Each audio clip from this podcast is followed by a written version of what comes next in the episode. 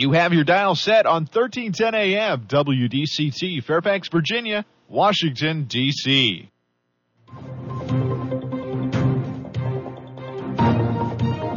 워싱턴과 미국 그리고 세계의 흐름을 짚어보는 라디오 워싱턴의 시사 토크쇼 워싱턴 전망대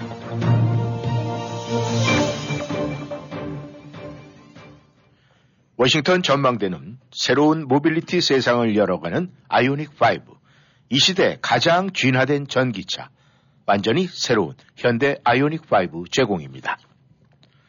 청취자 여러분 안녕하십니까? 워싱턴 전망대 7월 21일 오늘은 목요일이죠. 시작합니다. 미국 정가가 중간 선거가 다가오면서 서서히 차기 대선 분위기가 고조되는 모양새를 보이고 있습니다. 그리고 대한민국에서는 갓 출범한 윤석열 정부의 지지도가 곤두박질 치고 있는 가운데 선원 강제 북송을 두고 여러 가지 감춰진 내막들이 속속히 드러나고 있습니다. 오늘 워싱턴 전망대 미국 정가 소식부터 짚어보도록 하겠습니다. 오늘도 김영일 해설위원 함께 하십니다. 안녕하셨습니까? 네, 안녕하십니까. 예, 드디어 이제 미국 전국에 이 선거 바람이 이제 조금씩 조금씩 불러, 불어오고 있는 것 같은데 이 선거 바람, 이 불어오는 것까지는 좋은데 지금 어느 정도 수위까지 올라가 있습니까? 네, 이제 11월 중간 선거죠. 아, 이 뭐, 사실 굉장히 큰 선거를 또 앞두고 있습니다. 대통령 선거는 아니라 하더라도 네. 이제 하원 의원 같은 경우가 다 전체가 해당이 되고 또 상원 의원 같은 경우도 이제 3분의 1이 아, 이렇게 바뀌게 되니까 이제 무엇보다도 이제 관심은 그 지금 상하원을 다 어쨌든 아슬아슬하게 민주당이 이제 머저리티를 유지하고 있는데 아 이제 이게 어떻게 될 거냐. 아 단순하게 그냥 의회의 의석수가 변화가 아니라 그 결과에 따라서 이제 나머지 바이든 정부의 그 향후 2년 더, 그 다음에 또 그 다음 차기 대선까지 심대하게 영향을 미칠 수 있기 때문에, 어, 뭐 우리는 그냥 일반인들 같은 경우는 그런가 보다 하고 뭐 생업들 이런 데 이제 신경 쓰긴 하지만은 이 정치와 권력 또 특히 뭐 워싱턴 네. 이런 데 있어서는 지금 초미의 이제 관심사 이 사안들이 하나씩 진행되고 있죠. 네. 외형적으로는 의원 선거입니다만, 에, 하여튼 이것이 이제 앞으로 그 국정 전반에 걸친 영향이 굉장히 커지죠. 네. 한번 지대할 거라고 이제 봅니다. 네. 어, 그게 또 특히 이제 이 요번 중간 선거에 여러, 여러 가지 나타나는 이제 민심이라고 그럴까 표심 같은 거를 보면서 네. 어, 이제 차기 대권을 준비하고 있는 이제 여야 민주당 쪽은 뭐 약간은 뭐 이제 바이든 대통령이 현직으로 있으니까 네. 조금 이제 이렇게 숨어 있지만은 네. 이제 공화당 쪽에서는 노골적으로 뭐 대놓고 있는 이제 트럼프 전 대통령을 포함해서 네. 이제 펜스 부통령이라든가 뭐 이 국무장관 했던 또 아니면 니케 헤일리 같은 이제 네. 대사했던 사람들 아 뭐 이런 사람들이 하나같이 이제 또 이제 이 향배를 지켜보면서 음. 어 이제 이번 중간 선거의 결과가 어떤 식으로 어떤 메시지가 아, 투표 통해서 드러나는지 이제 그걸 보고 있습니다. 그러니까 뭐 사실 정치의 본령은 선거죠. 어, 민주국가라는 거는 이런 선거라는 절차를 통해서 네. 이제 정통성을 지닌 권력이 어, 등장하는 거고 네. 어, 그 정통성을 토대로 이제 이루어지는 거니까 이 무슨 뭐 북한이라든가 또 혹은 중국, 러시아 이런 데와는 뭐 외형적으로는 선거하는 것 같긴 하지만 다 어, 그거는 이제 독재 권력자들이 모양새를 맞춰서는 흉내에 불과한 거고 음. 이제 미국 같은 경우처럼 해서 선거라는 절차를 통해서 어, 민심이 반영되고 어, 그걸 통해서 이제 권력 교체라든지 권력 지형 변화가 오게 되는 거니까 네. 아, 이제 미국의 이제 가장 주요 현안들 같은 경우는 어, 이제 11월이니까 8월, 9월, 10월 이제 네. 세 달, 세 달에다가 이제 뭐 7월 다 갔으니까 네. 아, 이제 한 100여일 정도 남은 음. 이제 이거를 두고 뭐 꼭, 뭐 우리는 사실은 자꾸 이제 그런 거에 별로 신경 안 쓰지만 그냥 지역마다 뭐 해서 온갖 그 여론조사에 이 뭐 이런 것들이 해서 어, 개말하지 이제 본격적인 선거철에 이제 돌입이 되는 것 같습니다. 네. 이 미국 바이든 대통령 지지율이 이제 많이 저하가 됐는데 말이죠. 이렇게 되면은 이 부통령에 대한 어떤 뭐 언론의 보도 같은 것도 좀 있을 것 같은데 이 해리스 부통령에 대해서 뭐 전혀 뭐 언론에서 뭐 등장하는 게 별로 없는 것 같아요. 그렇죠. 그 예. 이유도 분명히 있을 것 같긴 한데 아무튼 이 바이든 대통령 지지율 저하로 재선에 이 위협을 받고 있는 건 분명한 사실이거든요. 그렇죠. 이 문제는 뭐 민주당이라든가 공화당, 양당에서는 좀 어떤 시각으로 보고 있습니까? 예, 아니 게 아니라 이제 지금 이 이제 시작한 지 네. 정부 출범한 지 뭐 물론 이제 절반으로 가까이 다가는 가고 있습니다만은 네. 어, 이 정도로 이제 빨리 무너질 줄은 몰랐죠. 네. 예, 역시 여기서도 그 지금 바이든이 어, 트럼프보다도 가장 이제 안 좋았다는 트럼프보다도 이제 밑도는 그런 지지율로 지금 굉장히 곤혹을 겪고 있는데 네.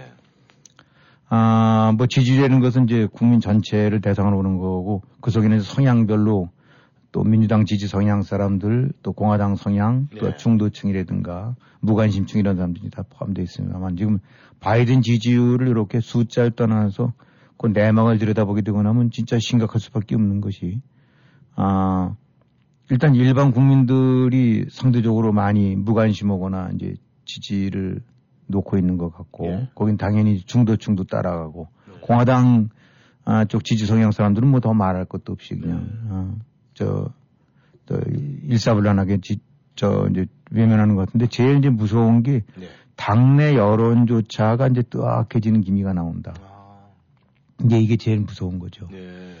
어, 한국에서도 이제 지금 뭐 윤석열 정부를 두고 그런 얘기가 나온 적이 있습니다만은 네. 대체로 이제 맞는 얘기라고 볼 수밖에 없는 것이 대략 웬만한 대통령들이라 하게 되면 아, 40%대 중반 정도를 유지하는 것이 보통이에요. 네. 뭐 어느 날 막론하고 네네. 이제 한국과 미국 다 포함됩니다만 그 얘기는 뭐냐면 아, 대략 절반 정도씩 나눈다고 봐야 되겠죠. 뭐 42, 3%, 43, 4% 혹은 조금 더 높을 수도 있고 그리고 이쪽이 40몇 프로면 또 저쪽 상대방 또 40몇 프로가 되고 네. 거기 한 10여 프로 정도쯤에 이제 중도층 내지 아 이제 이 중간 지대에 와 있는 사람들 거기서 이제 바로미터가 왔다 갔다 하는 거죠. 이제 네. 중도층에서 한 3, 4%가 열로 쏠리게 되고 나면은 저쪽으로 쏠렸다 일로 쏠리게 되면 7, 8% 차이가 나니까. 그렇죠. 근데 이제 이게 30%로 내려간다는 거는 아 이제 중도층이 아니라 자기 기반을 깎아먹어 음. 된 얘기거든요. 예. 그러니까 웬만하면 4, 4자대는 가는데 네. 이제 3자대로 내려갔던 얘기는 그 4자대에서 그것이 5%가 될 수도 있고 네. 10%가 될 수도 있고 자기 지지층이 이제 이 손을 털고 있다는 얘기예요. 그러니까 30%대가 가지고 있는 의미는 네. 굉장히 이제 이 시리어스한 경고죠. 음. 이렇게 되고 나면은 대략 이제 상대적으로 나타나는 것이 자기 지- 기반층이 뜨악해지고 이제 반대쪽 진영들이 네. 이제 기승을 부리기 음. 시작하는 거죠. 이건 뭐 아무것도 아니네라는 식으로. 예, 예. 그러다가 이제 이게 아, 뭐 흔치 않습니다만 20%대로 내려가면 보통 대통령 임기 말 후반부 되거나 이렇게 해서 여러 가지 뭐 비리 터지고 뭐 이렇게 되거나 하면 이제 20%로도 내려가거든요. 예, 예. 이렇게 되고 나면은 대략 아, 이 공무원들이 네.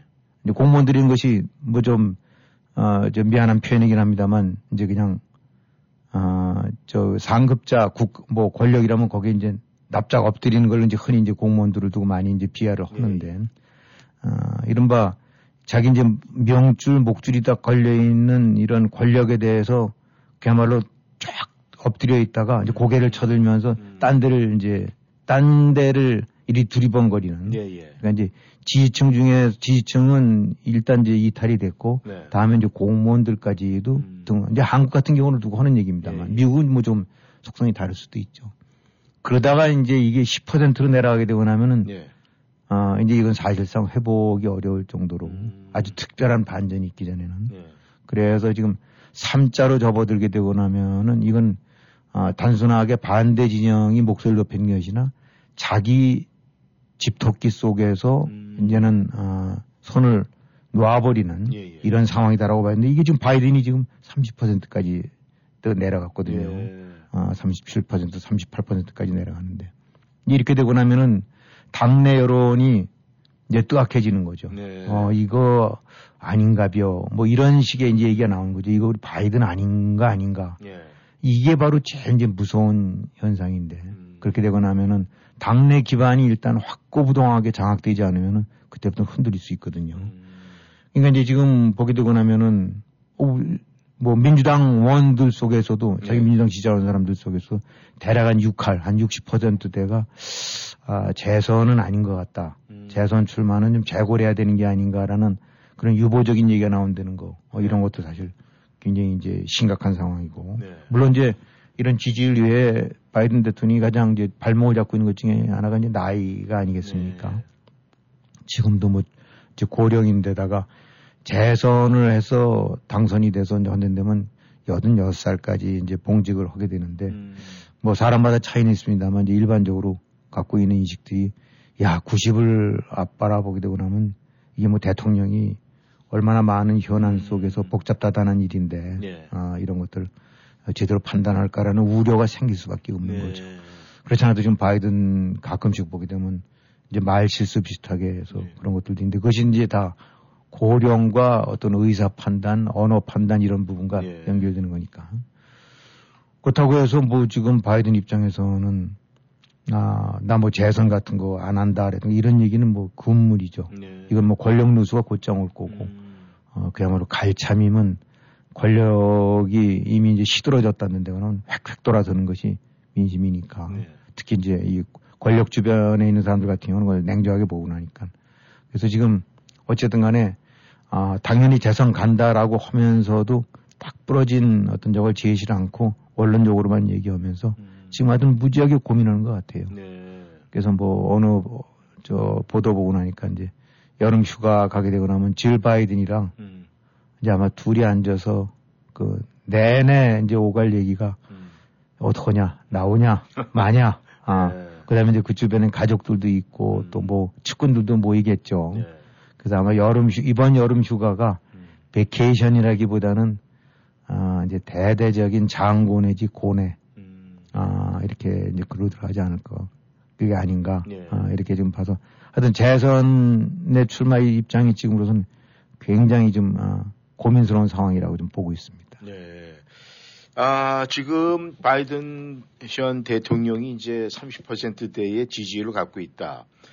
이렇게 되면 만약에 지금 말씀하신 대로 이 민주당 집토끼에서 어 이제 많이 인기가 빠져나갔다 이제 이렇게 말씀을 하셨는데 만약에 그렇게 돼 가지고 말이죠. 이 현역 대통령인데도 불구하고 같은 당내에서 뭐 경선 같은 게 가능합니까? 있을 수가 있죠. 그러니까 그래서 이제 지금은 이제 향후 앞으로 이 특히 대선 전국 속에서 이제 어떤 가장 큰 어, 이 변, 변수가 있다면 그게 뭐냐, 네. 아, 라고 이제 얘기하는 것이 가장 뭐 일반 여기 지금 워싱턴 이제 정치권에서는 주목거리인데 네.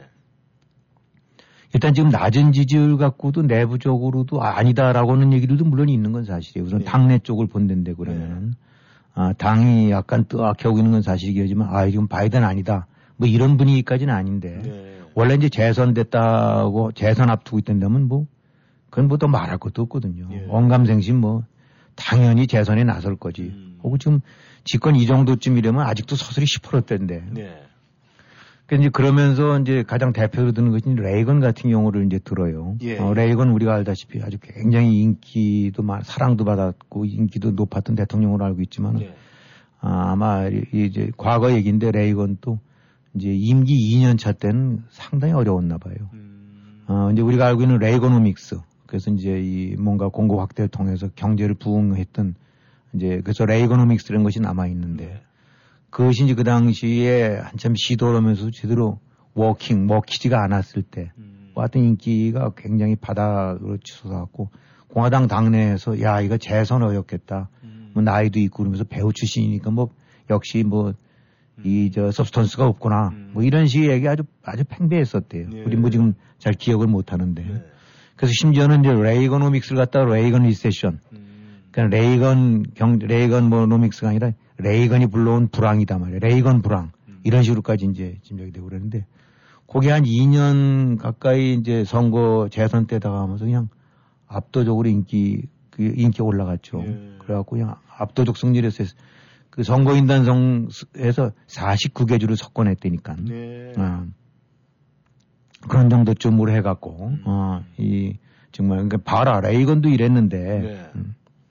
근데 이제 지금 아 여러 가지 요, 요인은 있죠. 뭐 이 무엇보다 이제 경제, 네. 어, 인플레 지금 다들 심하게 고통 겪고 있는 인플레, 어, 그로 인한 이제 물가 상승으로 인한 여러 가지들 이제 문제점들, 네. 뭐 고용은 그래도 유지되고 있대죠. 그다음에 이제 우크라이나 전쟁도 아 이게 여러 가지 아직 그 변수가 될 수 있고 네. 잘될 수도 있지만 또 계속 이렇게 질질 어, 이제 뭔가 어떤 끌려갈 때 네. 어, 그것도 이제 마이, 마이너스 요인도 되고 또 지금 코로나가 아, 또 뭐 변종 같은 것이 또 계속 좀 남아 있으니까 네. 모든 것들이 지금 안정이 안 되고 물가는 올라가고 이러니까 예.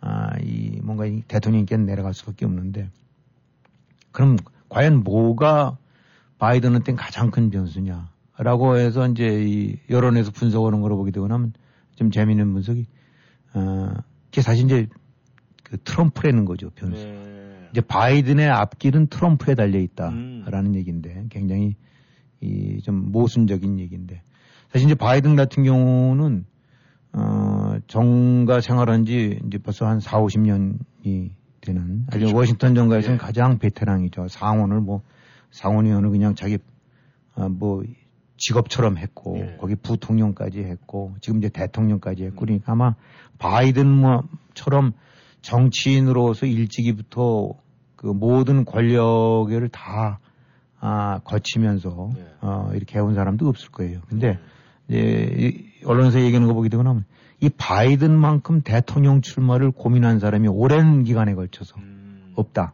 어. 뭐 보통 대통령이 되고 나면 좀 어딘가 이 역량이 숙성, 숙성이 되고 네. 뭐 굉장히 이제 이렇게 됐을 때도 하지 않습니까? 네.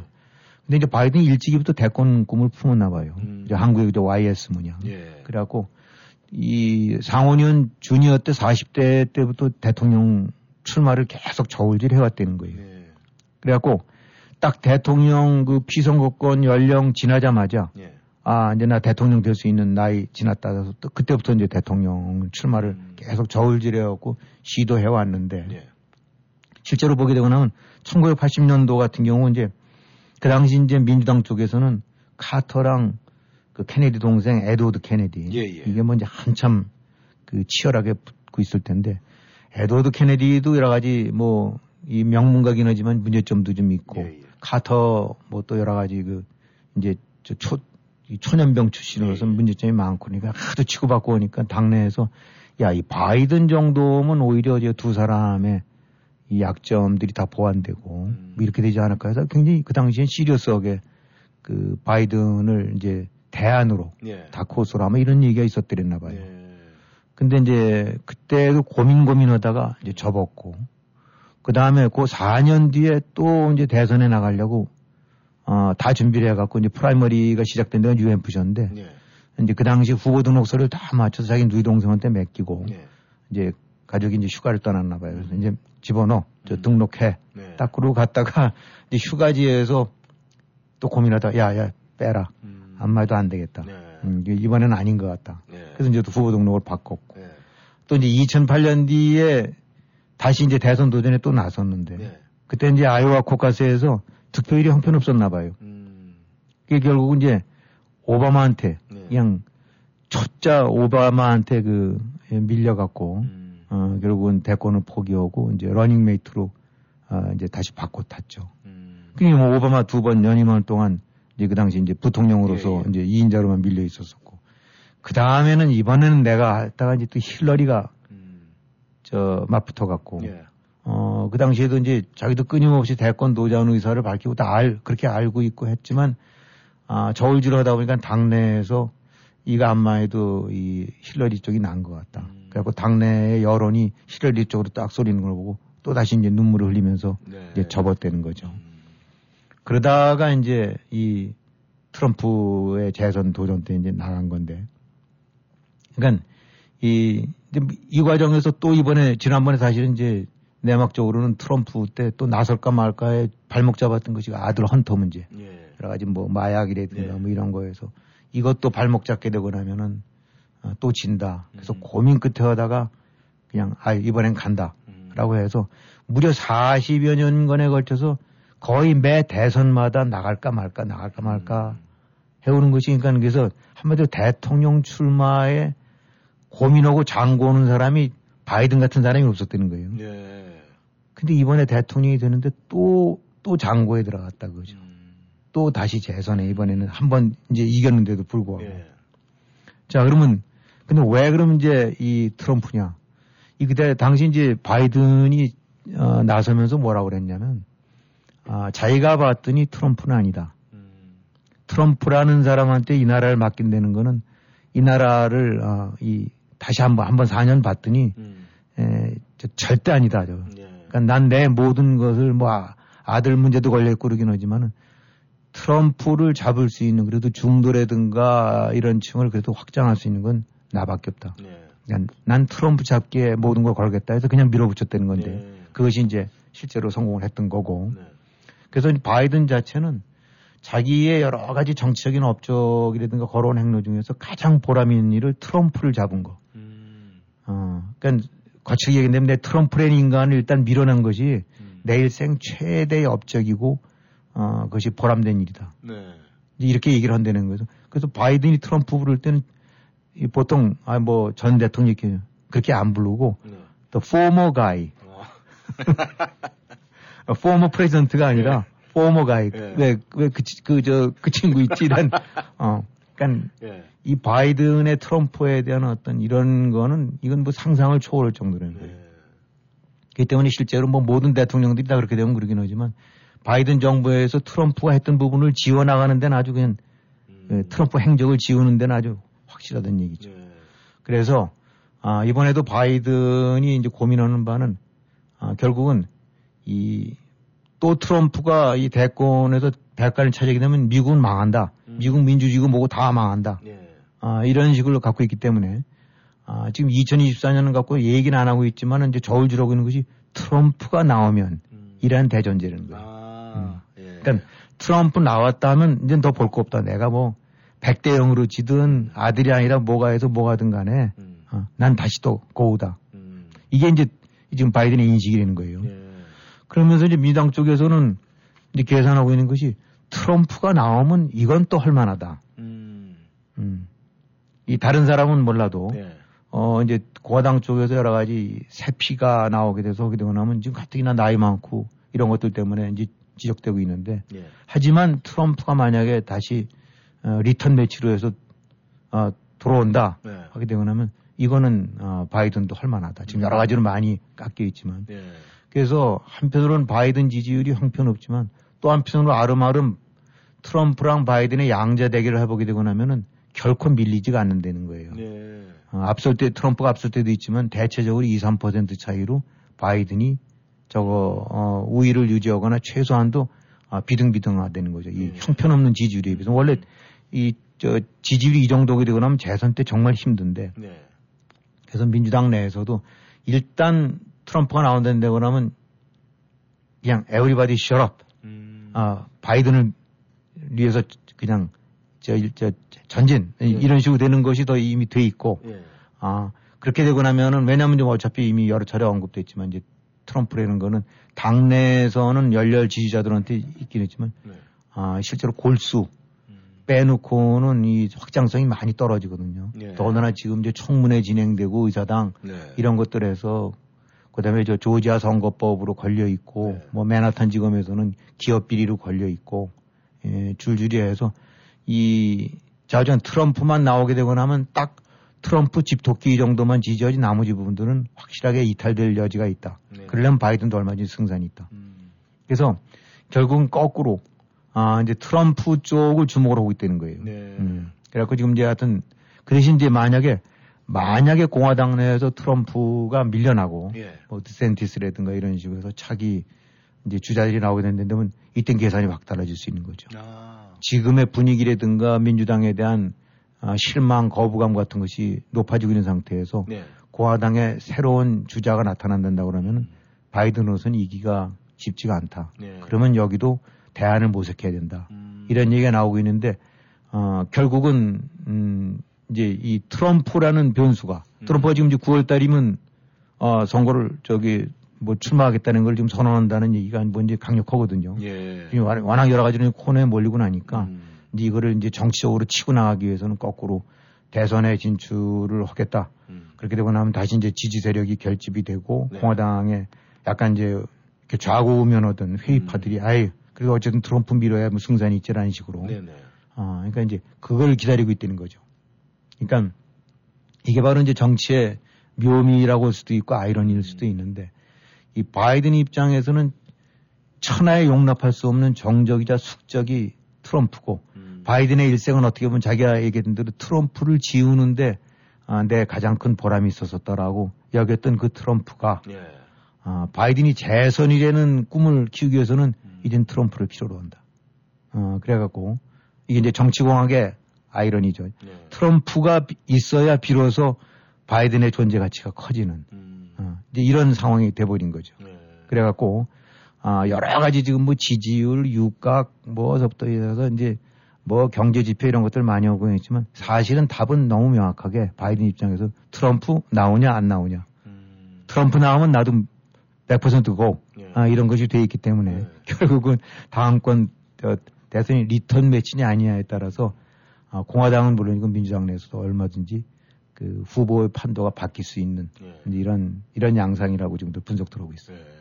뭐 어느 만평을 보니까 그렇게 나와 있더라고요. 바이든 대통령하고 이 트럼프 전 대통령하고는 영원한 동반자다. 뭐 이렇게 뭐 만평이 나오는 것도 있는데 두 분의 관계는 하여간 뭐 계속 지켜는 봐야 되겠지만은 어쩌면은 이 세상 사람들한테 머릿속에 완전히 각인이 되겠어요. 그렇죠. 특히 바이든 입장에서는 지금도 수- 설명드렸지만 정말 역설적으로 네. 이제 트럼프가 목소리가 커지고 표면에 등장하고 네. 커져야 아, 자기도 아, 이제 그만큼 저기 되니까 참 묘한 일이죠. 예. 네, 청취자 여러분께서는 워싱턴 전망대 함께하고 계십니다. 전하는 말씀 듣고 다시 돌아오겠습니다. 어디가? 센타빌 BK가. BK? 버거킹? 아니, 센타빌 BK 치과 간다고. 이 저녁에 치과가 문을 열어? 응, 화수, 목요일에는 야간 진료도 해서 퇴근하고 갈 수 있어. 정말? BK 치과 대박이다. 모든 치과 진료 가능하며 편안한 진료로 여러분의 치아 건강을 책임집니다.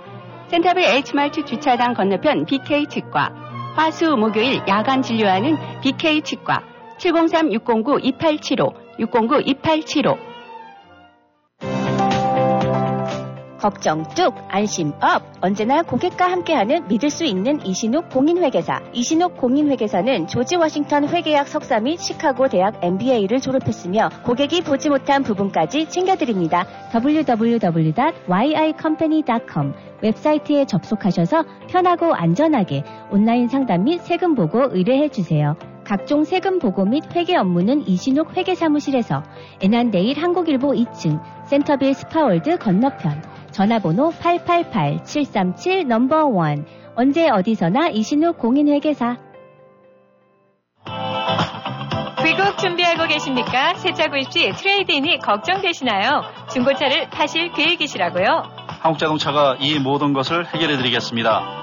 한국자동차는 27년간 만 대 이상 판매 실적으로 한결같이 고객이 소중한 차를 최고의 가격으로 만족스럽게 해드리고 있습니다. 한국자동차 703-352-8949, 352-8949. 한국인의 자동차 문화 한국자동차가 책임지겠습니다.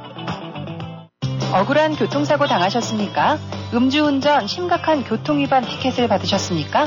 32년간 교통사고를 전문으로 처리해온 마우리와스 변호사가 풍부한 경험 바탕으로 여러 번 문제를 해결해드립니다. 한인사회의 명성 높은 마우리 와츠 변호사에게 믿고 맡기십시오. 최선을 다해 책임지고 도와드리겠습니다. 무료 상담이 필요한 분들께서는 계속해서 필요한 만큼 성심성의껏 상담해드립니다. 703-256-8797, 703-256-8797. 여러분은 지금 라디오 워싱턴 그리고 미주경제 신문 대표인 김용일 해설위원과 라디오 워싱턴 콘텐츠 본부장 이구순이 진행하는 워싱턴 전망대를 함께하고 있습니다.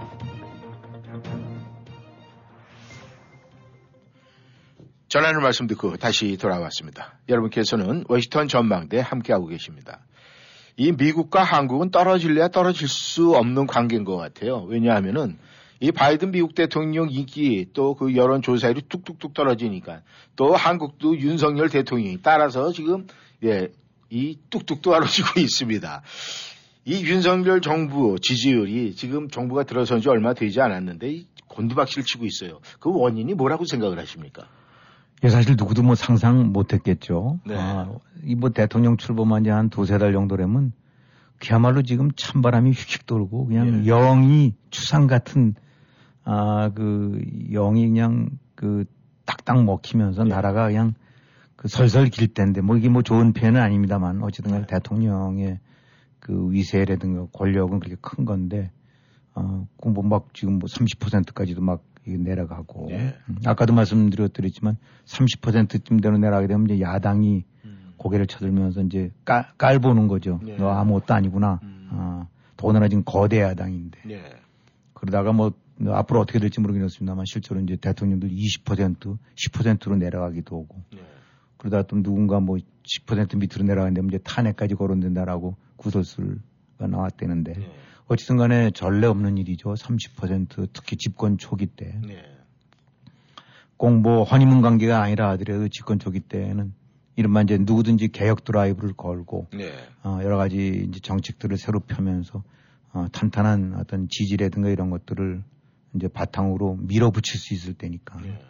어, 뭐 5년 임기래지만은 사실 대통령이 소신껏 그 다음에 어떤 목표했던 것들을 자기 칼라대로 이룰 수 있는 거는 아마도 상반기라고 볼 수밖에 없고 네. 상반기 중에도 지금 상반기 중에서 상반기 음. 초반기 중에서도 초반기죠. 네. 근데 이제 이렇게 밀린다. 저 지지가 떨어진다. 근데 일단 뭐 모든 공약이라든가 정책이 다 지금 시행될 단계는 아니고 이제 인사 겨우 뭐 구성 내각 구성 끝나서 네. 아직 뭐 안 된 데도 있고 그러긴 하지만은 에, 뭔가가 이제 이렇게 청사진이 만들어지지는 않을 단계지만은 그래도 이제 지금까지 뭐, 뭐 경제 정책일 수 있고 교육 정책일 수 있고 이제 저로 또 다른 측면에서 보면 국내 정책이 있고 국- 이제 국제 정책이 있을 수가 있는데 네. 하여튼 최소한도 지금 외교 안보라든가 국제 정책 측면으로 봐서는 어, 지난 정권이 했었던 여러 가지 폐해라든가 네. 잘못된 방향 같은 것들이 어, 하나하나씩 시정이 되고 나라 가닥이 잡혀가고 있는 것 같은 거에 관해서는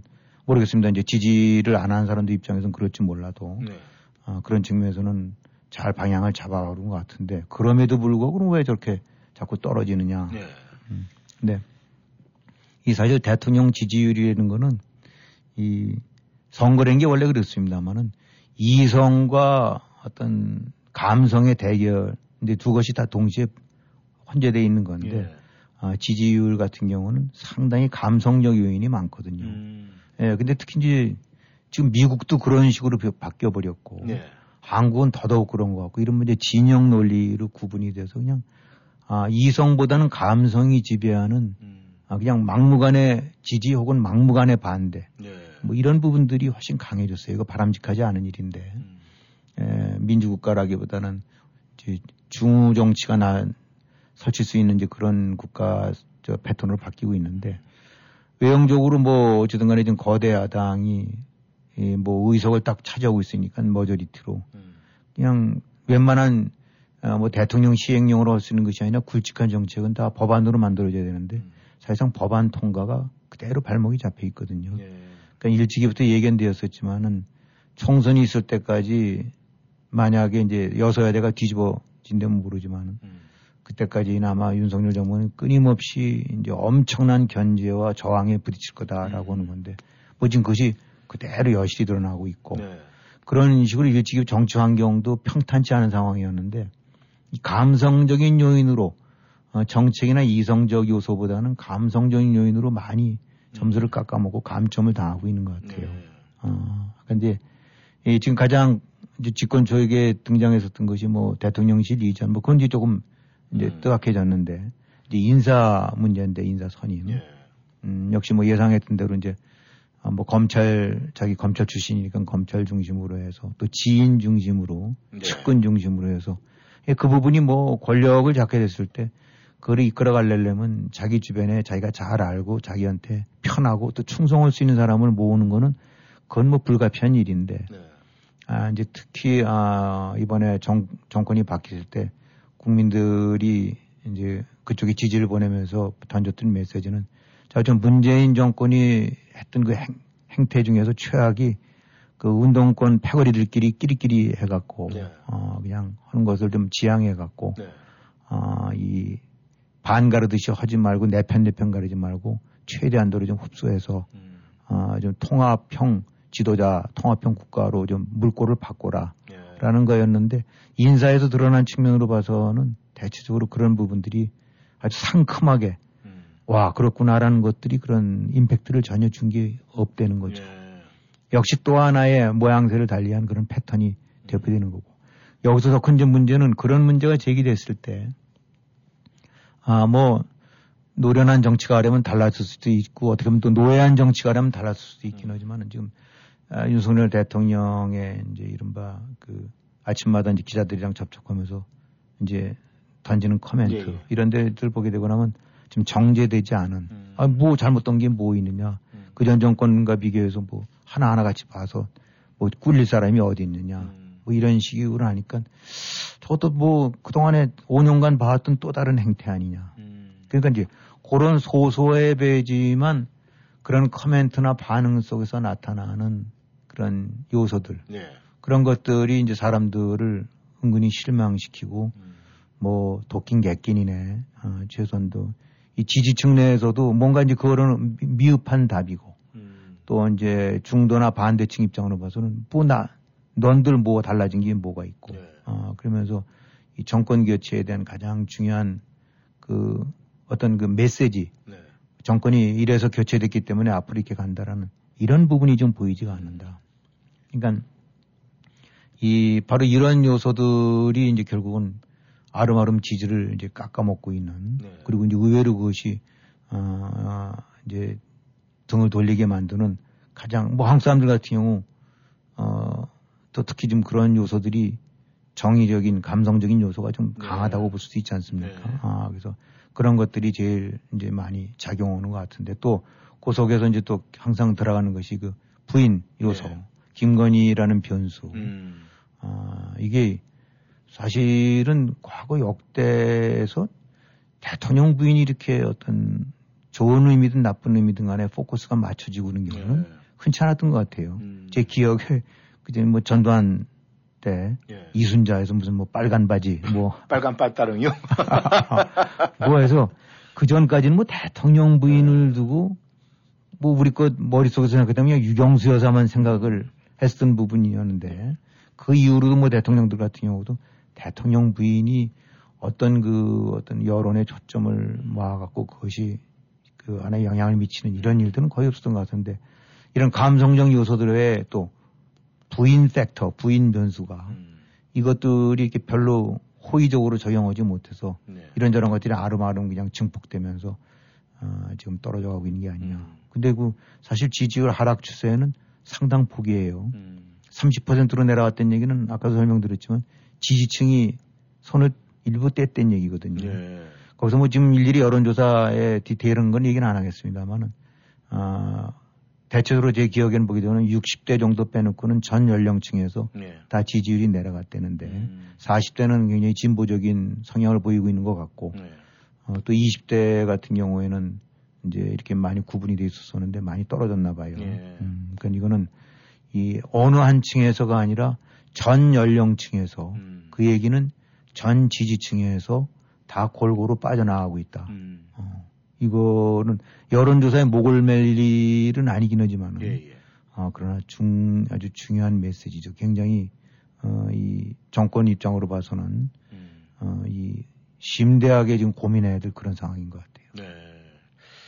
이 어느 석학이 그런 얘기를 해요. 물론 뭐 빗대서 한 얘기겠지만은 고대 로마 시대에 이 클레오파트라 그 시대에 이 황제의 모습은 보이질 않았었다. 뭐 그런 얘기를 하면서 이 김건희 여사에 대한 이야기 너무 언론에 노출이 많이 되고 또 자기 나름대로 이런 모습들이 많이 비춰지면서 그런 얘기를 하는데 역대 대통령 영부인들 말이죠. 네. 뭐 많은 분이 계셨잖아요. 그렇다면 그분들은 어떤 식으로 처신을 해왔습니까? 아마 이제 역대 대통령 이제 부인들 기억하는 사람 층도 있고, 뭐 이름만 들었지 이제 전혀 모르는 젊은 층들도 있을 거예요. 네. 근데 한국 대통령들 이렇게 쭉 보게 되고 나면 우리가 이제 보통 대통령 영부인 하면 곧장 떠오르는 것이 이제 유경수 여사 아니겠습니까? 예. 그래서 이제 박정희 정권의 어떤 그런 그 이제 그런 강, 스트롱하고 이제 강성 정권 속에서 네. 그래도 어, 그런 많은 부정적 이미지를 어, 이제 불식시키고 오히려 어, 이런 거를 물을 타면서 유화적인 역할을 했던 것이 사실 이제 대통령 부인 유경수 여사였더랬죠. 네. 어, 그래서 가장 많은 국민들에게 이제 기억이 남는 전형적인 음. 어, 이제 대통령 부인의 전형 롤 모델, 네. 이제 영 부인의 전형으로 각인이 됐는데 내부적으로는 뭐 청와대 안에서 스스로 이제 야당이라는 얘기를 많이 하면서 그 일종의 그냥 스트롱맨 박정희라는 사람을 그래도 옆에서 어, 조금씩 그 저걸 시키고 네. 어, 통제 억제하고 있을 것이 이제 대통령 부인이었다. 그래서 전반적으로는 가장 이제 평이 좋고 네. 어 이제 롤, 롤 모델로 저 삼고 있죠. 근데 그 이후로 보게 되고 나면은 뭐 한국의 대통령 부인들인 것이 그렇게 유달리 이렇게 튄 사람들은 별로 없었던 것 같아요. 네. 어, 이순자 여사 같은 경우도 이제 그런 뭐 빨간 바지 이런 식으로 해서 부정적으로도 했었더랬지만은 어, 이건 군부 독재 집권 과정에서 이제 엔티적인 시각에서 온 건데 그 이후로 어, 얼마나큼 많이 이제 이른바 문제가 되는지는 뭐 크게 기억은 안 나는데 네. 그 이후로 이제 다른 대통령을 보면 이제 YS 김영삼 대통령의 부인 이제 손명윤 여사 같은 경우는 실제로 그냥 스스로 그 대외 활동이라든가 네. 나서는 거를 아주 극력 자제를 했었다는 그런 평가들을 해요. 네. 그러니까 보통들 대통령 부인한테 이제 이른바 여성계 뭐 여성계 무슨 각저 활동하기는 이제 그런 류의 그 커리어 우먼들 음. 뭐 아니면 이런 사람들이 대통령과는 달리 이제 대통령 부인과는 뭐 이렇게 관계를 맺고 하는데 그런 것조차도 일체 응하지 않을 정도로 음. 그러니까 스스로를 아주 그냥 내조형 내지 아, 이 대통령의 그림자도 안 밟게 하는 것 같은 이런 식으로 이제 처신을 해와서 뭐 별 이제 그걸 갖고 큰 문제들 삼거나 그러진 않았더랬죠. 음. 예, 오히려 이제 예, 곧이 아, 이제 노태우 대통령 같은 경우, 네. 뭐 김옥수 여사 같은 경우가 겉으로 별로 드러나지는 않았었지만은 네. 사실은 꽤 영향력이 컸었대네요. 아 그래요? 음. 네. 가만히 좀 짐작을 해봐도 뭐 YS가 자기 부인 말을 그렇게 심각하게 들었을 것 같지는 않아요. 그 양반 스타일로 봐서. 네. 어. DJ 그러니까 김대중 대통령 같은 경우는 이호 여사랑 해서 뭐 일종의 동지적 관계고 그러기 때문에 네. 훨씬 더 그런 교류가 있었을지 모르긴 합니다만 이제 Y 김영삼 대통령 같은 경우는 완전히 이제 가부장적인 음. 이미지를 주는 대통령 아닙니까? 그렇죠. 이제 그렇기 때문에 손명순 여사 상대적으로 이렇게 이제 low-key로 있었던 것 같고 음. 아, 노태우 대통령의 김옥숙 여사 같은 경우는 아, 굉장히 그 활동을 하기는데 굉장히 조심스럽게 하지만은 예. 꽤 grip이 강했던. 음. 음. 그래서 뭐 저도 들은 얘기입니다만은 아, 이제 그런 식으로 아마 메시지를 줬나 봐요. 역할을 했나 본데. 하여튼 노태우 이제 대통령 되기 전에 네. 아, 이제 노태우에 대해서 굉장히 이제 부정적인 인식을 가진 이제 인사들도 있을 거 아닙니까? 네. 그럼 이제 저 때로는 이제 대통령 아, 이제 그때 당시 뭐 총재일 수도 예, 있고 예. 아 근데 집을 찾아오고 이렇게들 하고 그러는데 또 그 전에도 그랬었고 네. 근데 이 김옥수 여사라는 사람이 꼭 그 스타일 중에 하나가 네. 뭐 집 구조가 그런지 모르지만 이제 그 노태우 집이 이렇게 골목 끝이었대요. 네. 음. 그러면은 이제 남편을 만나러 온 사람들이 있으면 뭐 안녕히 가시라고 배웅을 할 거 아닙니까? 네. 그런데 보통들 어 그냥 저 집 안에서 네. 내지 현관 정도쯤에서 그러고 가지 않겠어요? 네. 어, 근데 보게 되면 꼭 나온대요. 음. 대문 밖에 나와서 네. 어, 이렇게 쭉 해서 골목 끝에서 꺾어질 때까지 서 있는 데입니다. 음. 그럼 이제 사람 심리가 예. 아, 만약에 계시라고 이제 대문까지 나와서 이렇게 보고 나니까 이제 쭉 돌아가게 되면 한 번 돌아보게 된다는 거죠. 예. 휙 돌아보는데 보게 되고 나면 아, 다시 보면서 여기서 서 있다 고개를 숙인대. 음. 그러면 이 돌아간 사람은 이제 감동을 먹는 거예요, 한마디로. 아. 야, 이게 음. 저뭐 총재 부인이 아니면 저, 저, 우리 사령관 부인이 네. 어, 나 가는데 음. 이렇게 끝까지 지켜서 있다 내가 골목 돌아설 때까지 하고, 음. 어, 그러니까 지금까지 마음이랑 달라지는 음. 이런 식의 이제 아. 아 근데 이제 이 부분이 계산이 한 건지 아, 타고난 천성이 한 건지 모르긴 하지만 음. 어쨌든 그 단순하게 대문 밖에서 아유 아니면 뭐 아녀다는 나설 일이 아닙니다라고 한 것과는 전혀 다른 형태의 내조죠. 그렇죠. 그런 음. 부분이 대통령 때도 많이 작용을 했다. 그러니까 이른바 베개 속 아, 베갯머리 저송 베갯머리 송사형 예. 같은 이 그런 식의 안 눈에 안 들어지면 상당한 그립을 지고 있었던 거라는 거고. 그다음에 뭐 노태우 대통령 부인 아 이제 이런 경우는 좀 여러 가지 뭐 결국 문제를 일으켰죠. 예. 아, 이, 저기 돈 같은 경우를 예. 저 해갖고 수술해서 결국 이제 어, 남편으로 하여금 이제 그런 길을 가게 된, 음. 어, 그런 이제 그런 요인도 되고 있었었는데, 아, 어쨌든 대체적으로 보게 되고 나면은 이 적극적으로 한국 쪽 정서가 있어서 그런지 뭐지 이렇게 활동 같은 경우는 별로 안 했던 것 같아요. 음. 어, 그냥 내조형 중심이었더랬고, 예. 어, 최소한도 이렇게 비껴 서갖고 대통령 그림자 속에선 네. 그런데 이제 이번 같은 경우는 좀 다른 거라고 봐요. 느껴지는 거죠. 네. 아, 그런데 뭐 이전에 문 대통령 그 영부인 김정숙 여사도 뭐 그렇게 조용했던 것 같지는 않거든요. 그렇죠. 뭐 물론 이제 여러 가지 그 이제 비판자들 입장으로 봐갖고는 네. 눈에 거슬린 것들이 굉장히 많았더랬죠. 네. 어 그래서 이제 그 이후로는 뭐 사실은 이제 그 전까지는 그러지만 이제 문재인 정권 들어서면서부터는 음. 또 역시 이제 훨씬 더 부각됐다고 봐야 될 것 같습니다. 그 전보다는 달리 훨씬 이제 네거티브한 쪽으로. 네. 예. 그건 맞습니다. 아, 오늘 김 의원님께서 말씀하신 예, 그 이야기 중에 이 노태우 전 부- 어, 대통령 그 김옥숙 여사의 그 behind 이야기는 어, 처음 듣는 얘기인데 굉장히 감동적인 얘기였습니다. 아마 그런 것이 보이지 않게 큰 내조의 역할을 하지 않았을까 하는 그런 생각이 드는데 이 저희가 살고 있는 이 미국 이 미국의 이제 대통령 영부인들 뭐 굉장히 뭐 여러 가지 모습들이 보이는데 이 미국의 영부인들도 이 구설수에 많이 오르고 그러심 그랬습니까? 그 뭐 아무래도 이제 훨씬 더 많이 주목을 받죠. 예. 아 그래서 이제 우리가 했다면 대통령 영부인 하면 그냥 무조건 떠오른 것이 뭐 대부분 재클린, 네. 이제 케네디 저기 하는데 아 역대 대통령 영부인들 중에서 그래도 제일 그 높은 평가를 받는 것이 이제 재클린이 4위랍니다. 어 그래요? 아 그래서 꽤 음. 높은 평가를 받는다고. 그 5위가 의외로 이제 힐러리 클린턴인데 네. 가장 이제 이 좋은 평가를 받는 사람은 이제 루즈벨 프랭클린 루즈벨트 대통령 부인이래요. 네. 엘리너 여사라는 양반인데 이 양반 같은 경우는 시- 이제 실제로 남편이 몸이 불편했기 때문에 네. 그냥 전국을 다니면서 부통령 노릇을 했나 봐요. 음. 그래갖고 어떤 컬럼 같은 거를 써서 언론들도 많이 게재를 하고 네. 근데 무엇보다도 이제 루즈벨트 여사가 이 여성의 법적 권리라든가 남녀 평등 네. 이런 태제를 두고 굉장히 많은 노력을 하고 거기에 이제 주안점을 뒀나 봐요. 네. 그러니까 이제 부인으로서 역할을 대통령 영부의 역할을 그런 대로 했는 거죠. 이런 것뿐만이 아니라 이 조금 소외 계층, 가난한 사람, 또 마이너리티 흑인이라든가 소작인이라든가 또 근로자 이런 데 쪽에서 빈민구제 쪽 같은데 굉장히 많이 그 포커스를 뒀나 봐요. 네. 그러면서 그런 거를 그 인식을 널리 확산시키는 역할을 하고 음. 어 그러니까 아주 톡톡히 어 남편을 돕는 음. 어이 명백하게 뭐 이 행정부 차원은 아니라 하더라도 네. 또 눈에 안 보이는 또 하나의 이제 어 부통령 역할을 했다라고 볼 수 있는 네. 그래서 일이에요. 항상 대통령 영부인 중에서 가장 훌륭한 존경만을 하면 그냥 부동의 1위가 바로 이저 프랭클린 루즈벨트 예. 부인 이제 에리너 여사랬는데 네. 이제 케네디 같은 경우, 제크린 같은 경우는 사실 이게 정치적으로나 이런 거와는 관계없이 굉장히 뭐 젊고래서 그런지 몰라도 아니, 많은 국민들한테 사랑을 받았고 음. 어 이제 특히 나중에 이제 그런 비극을 안고 나오게 되니까 더더욱 그런 점들이 있는데 어쨌든 케네디, 제크린 같은 경우도 중요한 역할 같은 경우는 그 이제 무슨 그저 제시하고 있는 메시지 같은 경우 예. 이런 부분들을 굉장히 가정적인 요소들을 많이 강조를 했고 음.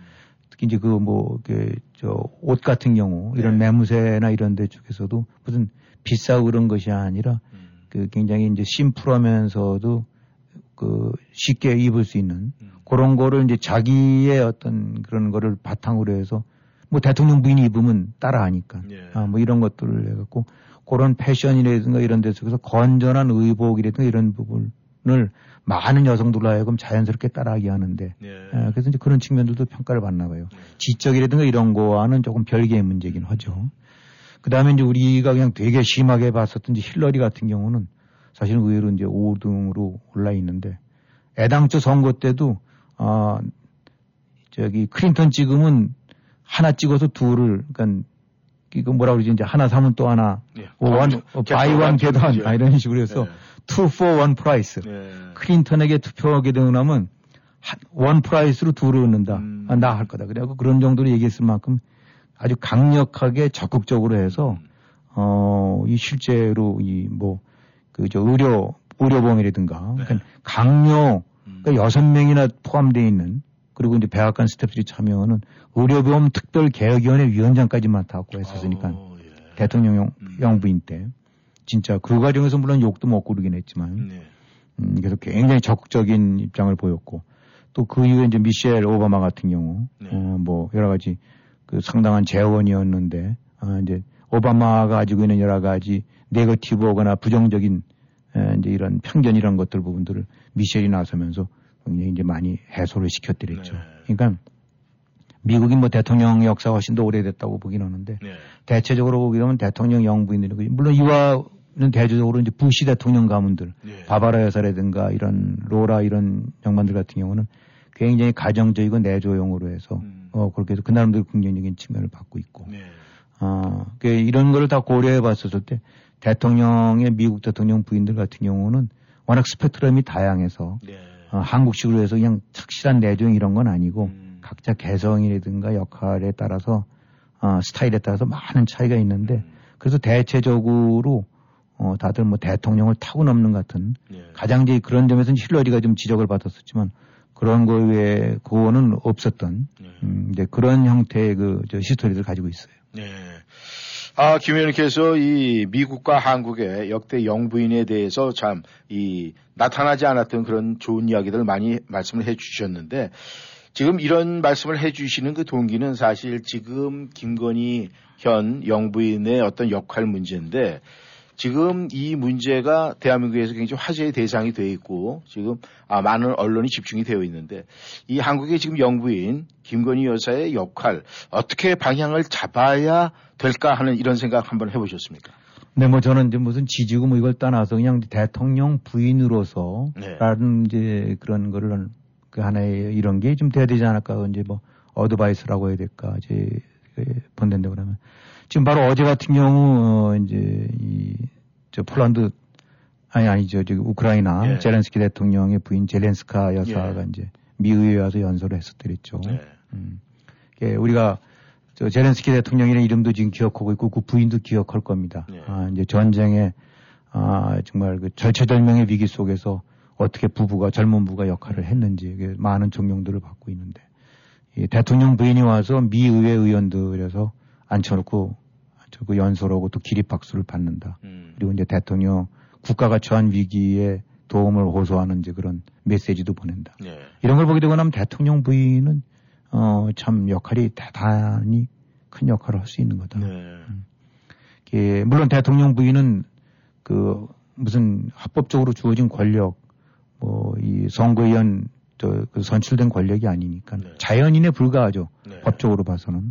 그러나 아, 미국 한 나라의 통치권을 지닌 바로 가장 지근거리에 있는 부부의 관계는 남다른 거 아닙니까?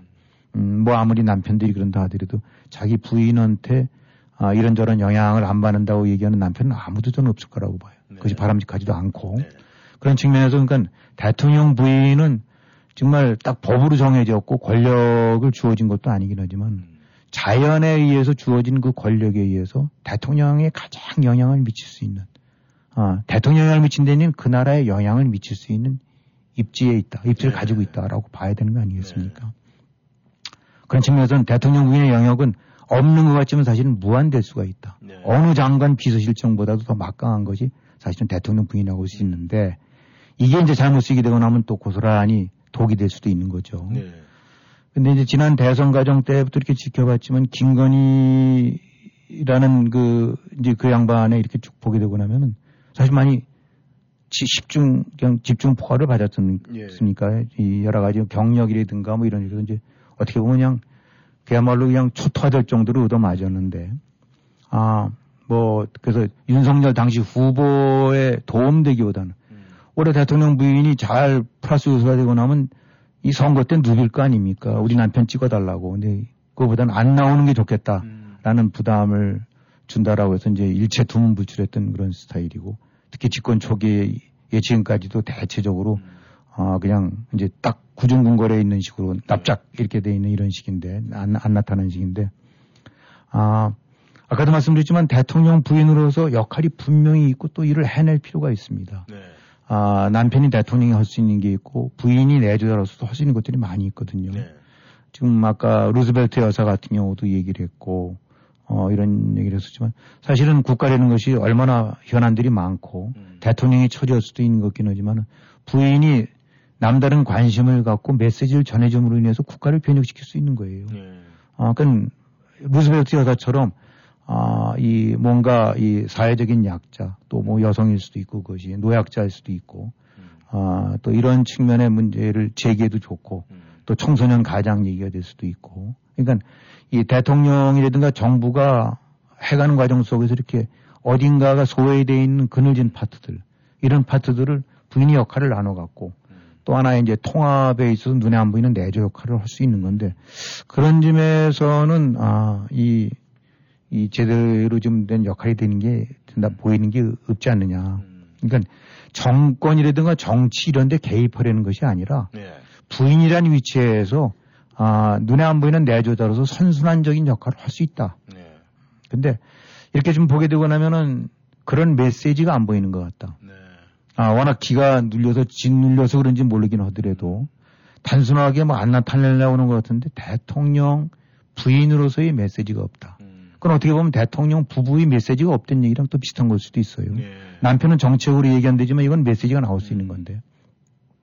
근데 유감스럽게 이렇게 보게 되고 나면 더러 신문이라든가 이런 데 나오는 거 보면 반려견 얘기 나오고 또 무슨 거기 보진탕 얘기도 나오는 것 같고 지금 대한민국이 처한 여러 가지 현실이라든가 아, 대한민국이 안고 있는 여러 가지 상황들을 갔었을 때 반려견이나 이런 거 얘기를 아, 정도쯤만 언급되는 것은 그 너무 한가하고 아니라다. 예.